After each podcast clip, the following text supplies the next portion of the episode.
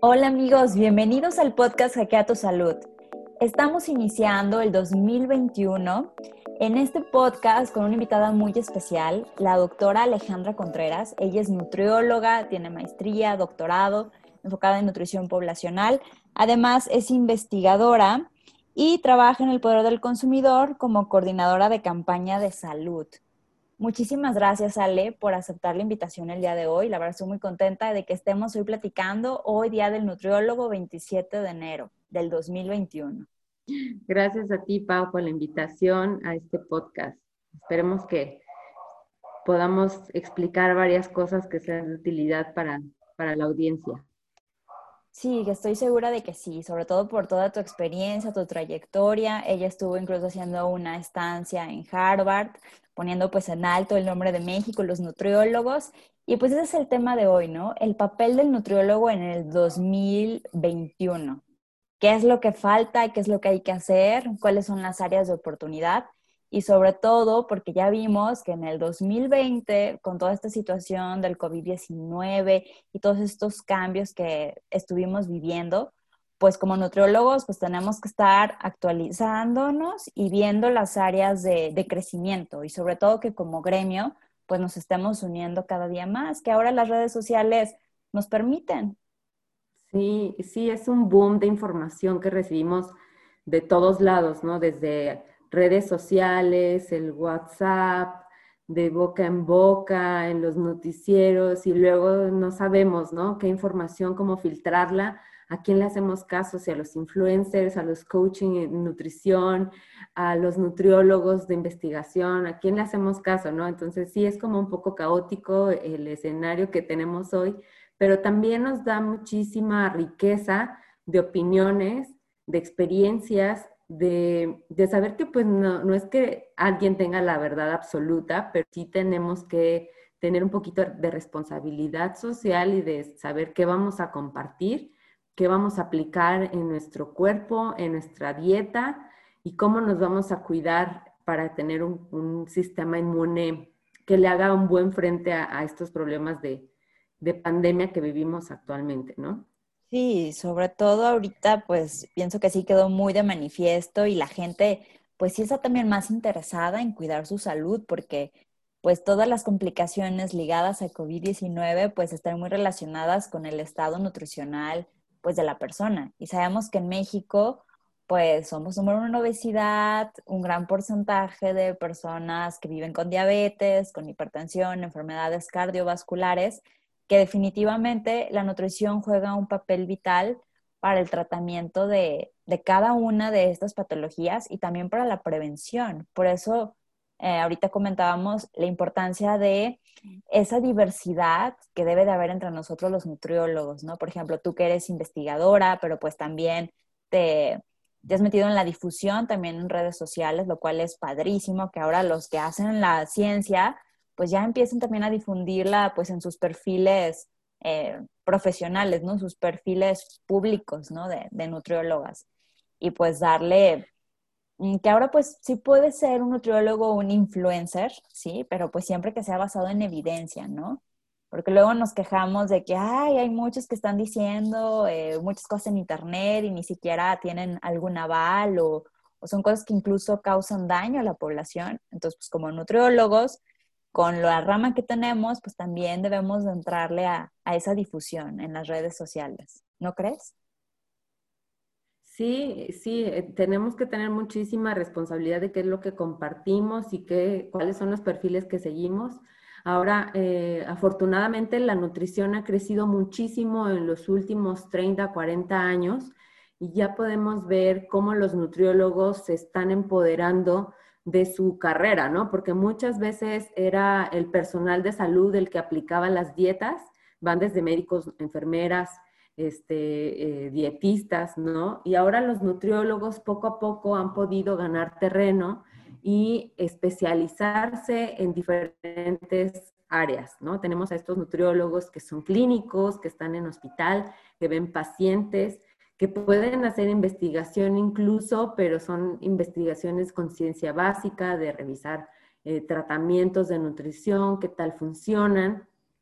Y bueno, pues tenemos a este, a este grupo de la población eh, de nutriólogos que, pues va a recibir la vacuna por estar enfrentando eh, el problema de COVID cara a cara, ¿no? Y tenemos otros nutriólogos que se dedican más al marketing, a las ventas, que trabajan en la industria alimentaria y que se dedican pues a ver cómo reformular productos para que cumplan ciertos estándares de calidad nutrimental o que eh, los precios no sean tan eh, costosos por una fórmula enriquecida, ¿no? Tenemos diferentes, diferentes nutriólogos, que, que, también hay otro campo en la nutrición, que es la de la investigación. La de la investigación es muy bonita, yo me dedico a ella el 90% de mi tiempo y fue algo que descubrí poco a poco, ¿no? O sea, yo era de la idea de terminar la carrera de nutrición y entrar directo al hospital, ¿no? Y cuando vi la oportunidad de eh, descubrir de qué se trataba la investigación, pues sí me di cuenta que son nutriólogos que leen mucho, que eh, se tienen que especializar, ¿no? Hacer ya sea una maestría, una especialidad, un doctorado, pero que es muy enriquecedor que tu población o, que, tu, que tu objeto de estudio no sea eh, tan, tan, tan cercano, ¿no? O sea, eh, pierdes como un poquito esa parte de la clínica, pero ganas también que tus investigaciones a nivel comunitario, a nivel poblacional, pues tengan un mayor impacto en términos de eh, de la nutrición, ¿no? Que tu, que tu investigación llegue a ser algún día una política pública que, que beneficie a muchísimas personas. Y bueno, pues también están estos nutriólogos funcionales, los nutriólogos funcionales que se dedican a analizar los componentes de los alimentos que hacen eh, efecto en la microbiota intestinal o para mejorar el rendimiento, para disminuir eh, algunas enfermedades, para mejorar el sistema inmune. Y bueno, son nutriólogos que, que también se tienen que especializar. Entonces, yo lo que veo es que eh, los nutriólogos estamos ahora por todos lados echándole eh, batalla al sobrepeso y a la obesidad en el país. Y que bueno, yo me siento muy orgullosa de todos porque somos como un equipo, ¿no te parece? O sea, que, que cada quien desde su trinchera hace lo que puede, lo que sabe, y al final tenemos un, un conocimiento súper rico de diferentes posturas que se complementan y que nos pueden llegar a, eh, a nuestras casas, ¿no? La información eh, eh, de cada una de estas ciencias que, de la nutrición que se especializan, pues nos pueden llegar ya traducidos a través de las redes sociales. Y eso, bueno, pues en, esta, en estos años en los que estamos conectados, y más en pandemia, que estamos conectados al celular, a las redes, a la televisión, al internet, pues que nos llegue toda esta información, pues es algo, pues padrísimo, ¿no? Que, que tenemos a la mano. Sí, está, está muy padre que cada vez nos unamos más, que sigamos pues una misma línea, pues siempre basada en la evidencia y que granito a granito cada uno podamos ir haciendo que México vuelva a ser un país sano, ¿no? Saludable. ¿Tú cómo ves el panorama de salud en México eh, en este 2021? Eh, ¿qué, ¿Qué debilidades crees que tengamos como nutriólogos? ¿Qué fortalezas consideras que tenemos tú en tu experiencia como investigadora? Creo que tenemos muchísimas áreas de oportunidad, sí. O sea, por ejemplo, que aprendamos unos de los otros, ¿no? O sea, que, que nos demos el respeto y el valor que, que, cada uno se merece por la especialidad en la que, en la que se desenvuelve y que hagamos este, este equipo, ¿no? O sea, de, de, hacer un equipo ahora sí como multidisciplinario de nutriólogos en los que cada quien tenga su enfoque, unos en lactancia materna, otros en eh, enfermedades crónicas, otros expertos en políticas públicas, otros expertos en enfermedades crónicas.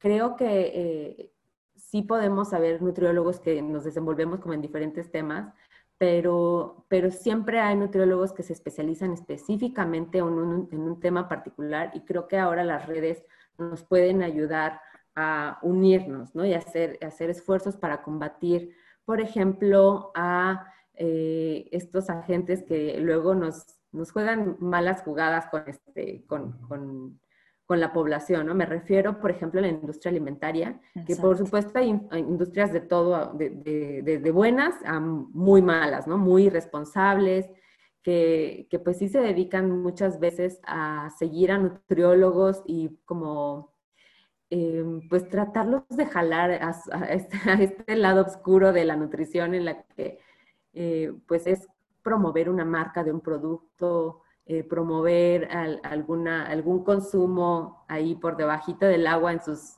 en sus Instagram, en su Facebook, poner marcas. Entonces yo creo que esta es una oportunidad muy grande en la que todos los nutriólogos debemos tomar responsabilidad. Y bueno, pues me refiero específicamente al conflicto de interés, de ser nutriólogos que nos, que nos eh, que ejerzamos la profesión de una manera responsable, ética y honesta, que siempre estemos guiados únicamente por el bien común, por el bien de nuestros pacientes, por el bien de los mexicanos, y más ahora en este momento de pandemia en, el que necesitamos unirnos, pues yo creo que sí es importante que dejemos muy en claro por qué y para qué recomendamos algún producto, ¿no?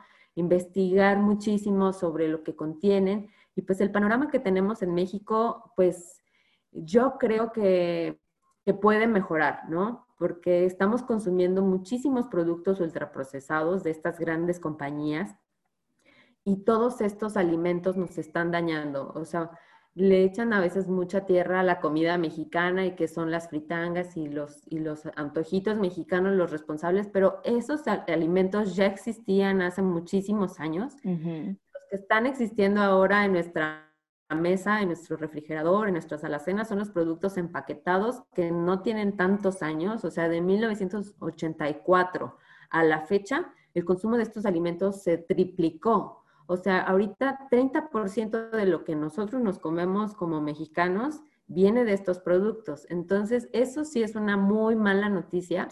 Y nosotros como nutriólogos tenemos que ayudarle a nuestros pacientes a que regresen a las cocinas, eh, a, consumir productos naturales preparados en casa y que, bueno, pues eh, sí, sí le dejemos muy, bien claro a nuestros, a nuestros pacientes, a, nuestra, a nuestras audiencias, en nuestras redes, que en el consumo de estos alimentos nos van a dar malas consecuencias en nuestra nutrición, desde alteración de la microbiota intestinal, por ejemplo, que se traduce en disminución de las bacterias buenas que nos sirven para la digestión y aumento de las bacterias malas que nos producen inflamación. Y esto nos hace muy vulnerables al COVID, nos hace también tener más riesgo de obesidad, de diabetes.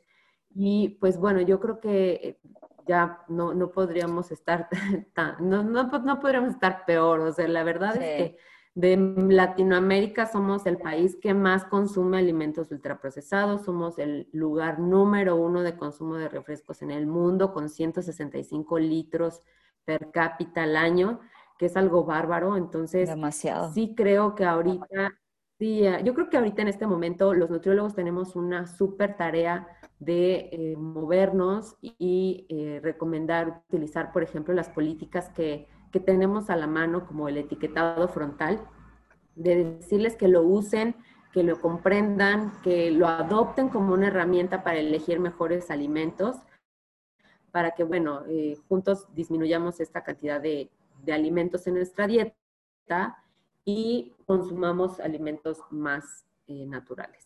Sí, algo muy bueno que sucedió en el 2020 fue esto, la implementación del etiquetado claro de alimentos que en un momento, y pues todavía sigue habiendo ciertas controversias, incluso entre nutriólogos, ¿no? Que decían, ay, no, ¿cómo? Pero yo creo que cada vez estar difundiendo más este tipo de información de lo útil que es y, y de la acción que tenemos que tomar ya, ¿no? Porque pues sí es súper grave, ¿no? Lo que comentas, el que haya sustituido todos estos productos chatarra, la comida tradicional y por consiguiente pues tengamos muchísimas enfermedades y seguir dejando en claro que un nutriólogo no solamente te va a ayudar a que pierdas peso. O sea, un nutriólogo, como nutriólogos, no somos para que pierdas peso. Eso es como la punta del iceberg. Lo importante es que ganes salud. O sea, que vayamos cambiando ese chip, que un nutriólogo te ayuda a que ganes salud, a que tengas un mejor rendimiento en tu día a día, que aprendas a nutrirte con lo que, lo que realmente tu cuerpo necesita, prevenir, tratar enfermedades. Importante la de un nutriólogo desde lo clínico hasta pues las políticas públicas, eh, pues debemos de estar presentes, ¿no? Y hacer, hacer bastante ruido y seguir cada día más unidos. Y pues la verdad, eh, pues sí, como lo mencioné, ¿no? Las redes sociales nos permiten conectar y a mí, pues estoy muy contenta de que hayas aceptado la invitación al podcast. No sé si quieras darle algunos puntos eh, para nutriólogos que nos escuchen, que los motiven en este 2021 con todas estas áreas de oportunidad que hemos estado platicando. Sí, pues mira, yo ya sabes que yo soy fan del etiquetado frontal. Yo les pediría a todos los nutriólogos de tu audiencia que sea ya que se dediquen a la clínica, que sean funcionales, que sean de nutrición del deporte, que sean investigadores en otras áreas, sí les invitaría a que se sumen a la iniciativa del etiquetado frontal, a que lo expliquen a sus, a sus pacientes, a sus colegas y que adopten este tipo de herramientas que son muy novedosas y que ahorita en, estas, en estos tiempos están como muy en controversia de si es bueno, si es malo. Yo les recomendaría que se informaran mucho más cuando tengan dudas, que se acerquen a, los cursos del, etiquetado frontal del Instituto Nacional de Salud Pública, que revisen las páginas del Poder del Consumidor, por ejemplo, en donde pueden encontrar información generada con evidencia científica y que les puede dar un poco más de luz en todas estas dudas que podrían haberse generado con esta implementación del etiquetado. Eh, y bueno, pues eh, también les, les invito a que se sumen al código Nutricia, que es eh, este código en el que los nutriólogos nos suscribimos para declarar que no tenemos conflicto de interés, que no tenemos estas relaciones estrechas con la industria, ¿no? Y que, y que todo lo que nosotros decimos y recomendamos está basado en nuestro conocimiento, en nuestro reconocimiento a, la ciencia, a la nutrición y que somos éticos y honestos. Entonces, suscríbanse al Código Nutricio, como quiera aquí les dejo los links. ¿Y en dónde te encuentran? ¿Cómo te pueden contactar? Sí, me pueden contactar a través del Instagram. Soy, estoy como Nutrition Impact-MX Estoy como nutrióloga Alejandra Contreras en Facebook y estoy como Nut Ale Contreras en Twitter. Ok, muchísimas gracias Ale. Gracias por tu tiempo. Gracias a todos los que escucharon este primer episodio del 2021. Y pues vamos a seguir en el podcast Hackea tu Salud con varios hackers de salud y demás secciones para que, pues como nutriólogos, sigamos pues haciendo ruido, ¿no? En este 2021 y logremos un cambio positivo en la salud de, de los mexicanos de nuestras casas, de nuestras familias. Y recuerden seguir el podcast, seguirme en las redes sociales. Aquí les dejo los links y nos vemos en el próximo episodio. Muchas gracias, Ale. Gracias a ti, Pau. Un gusto.